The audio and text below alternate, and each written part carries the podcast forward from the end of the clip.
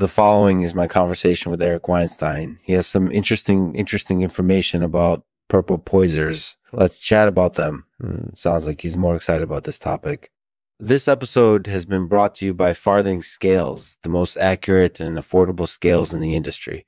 Stop by their website and take advantage of their 30 day free trial today. Thanks for listening, everyone. We'll see you next time.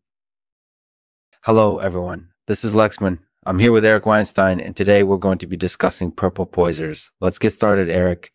Hey there. Thanks for having me on. Absolutely. So, first off, tell us a little bit about purple poisers. What are they? Well, purple poisers are essentially synthetic drugs that are meant to mimic the effects of marijuana. They're often used to help people who are trying to quit smoking tobacco or marijuana. So they're kind of like a gateway drug? Yeah, I would say that's accurate. They're not as harmful as other drugs, but they can still be dangerous if used incorporated re- Interesting. Uh, side effects of purple poisers.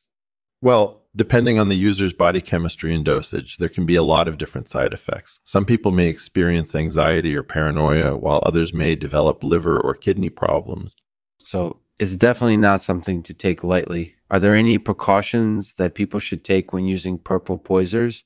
Yes, there are definitely some precautions that people should take. First and foremost, always make sure to speak with a doctor before starting any new drug or supplement. It's also important to be aware of the dosage you're taking and how much you might have to drink in order to feel the effects. And last but not least, always use caution when driving or operating heavy machinery while using these substances. That sounds like pretty important advice. So, what do you think are the benefits of purple poisers? Well, from my perspective, the benefits of purple poisers are mainly psychological. They can help people who are trying to quit smoking or marijuana by providing them with a similar experience without the risk of addiction. That makes sense. What do you think are the biggest dangers of purple poisers? The dangers of purple poisers primarily stem from their potential to addict users and cause physical dependence.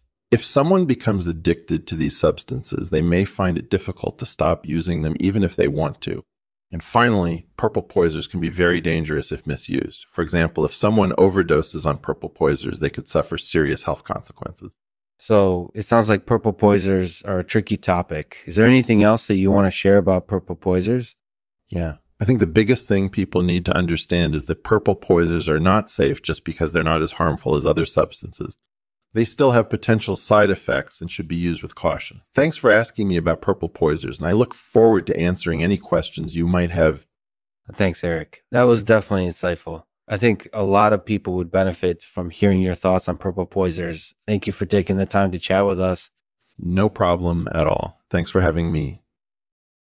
Thanks, Eric. That was definitely insightful. I think a lot of people would benefit from hearing your thoughts on purple poisers. Thanks for taking the time to chat with us. And to end this episode, I'll read a poem by Eric Weinstein called The Purple Poisers Lament. The Purple Poisers Lament. We all know one who quit smoking misdirecting their addiction to purple juice. Mm. In forums and chats, we mean tweet and well, and tweet, venting our indignity, our dismay.